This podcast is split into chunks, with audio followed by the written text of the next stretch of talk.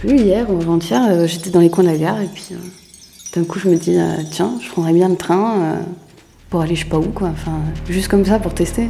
Bon, sachant que je l'aurais jamais fait quoi, mais l'idée m'a traversé l'esprit quand même quoi. Parce qu'en ce moment j'aurais bien besoin de voir autre chose que ce que je vois dans mon quotidien quoi. Ouais, besoin de prendre de large quoi. Allez, en plus ça fait tellement longtemps que je suis pas allée à la mer, euh, j'irais bien.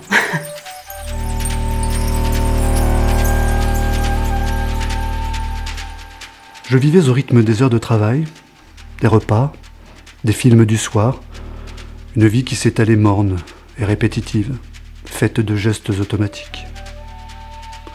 Secrètement, je me demandais quand viendrait le moment où tout à coup cette vie déraperait, prendrait un tournant, changerait du tout au tout.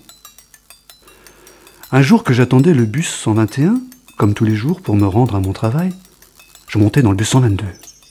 Jamais je n'avais pris ce bus, je savais pas où il allait. Je n'étais jamais monté que dans le 121.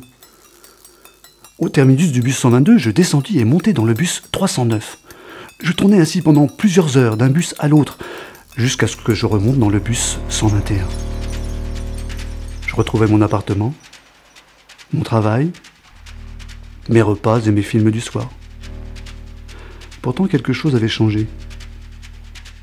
Ce n'était pas le grand chamboulement que j'avais attendu, mais je savais désormais que tout viendrait en son temps. J'avais vu les rues au-delà des rues que je connaissais déjà. J'étais parti vers ailleurs.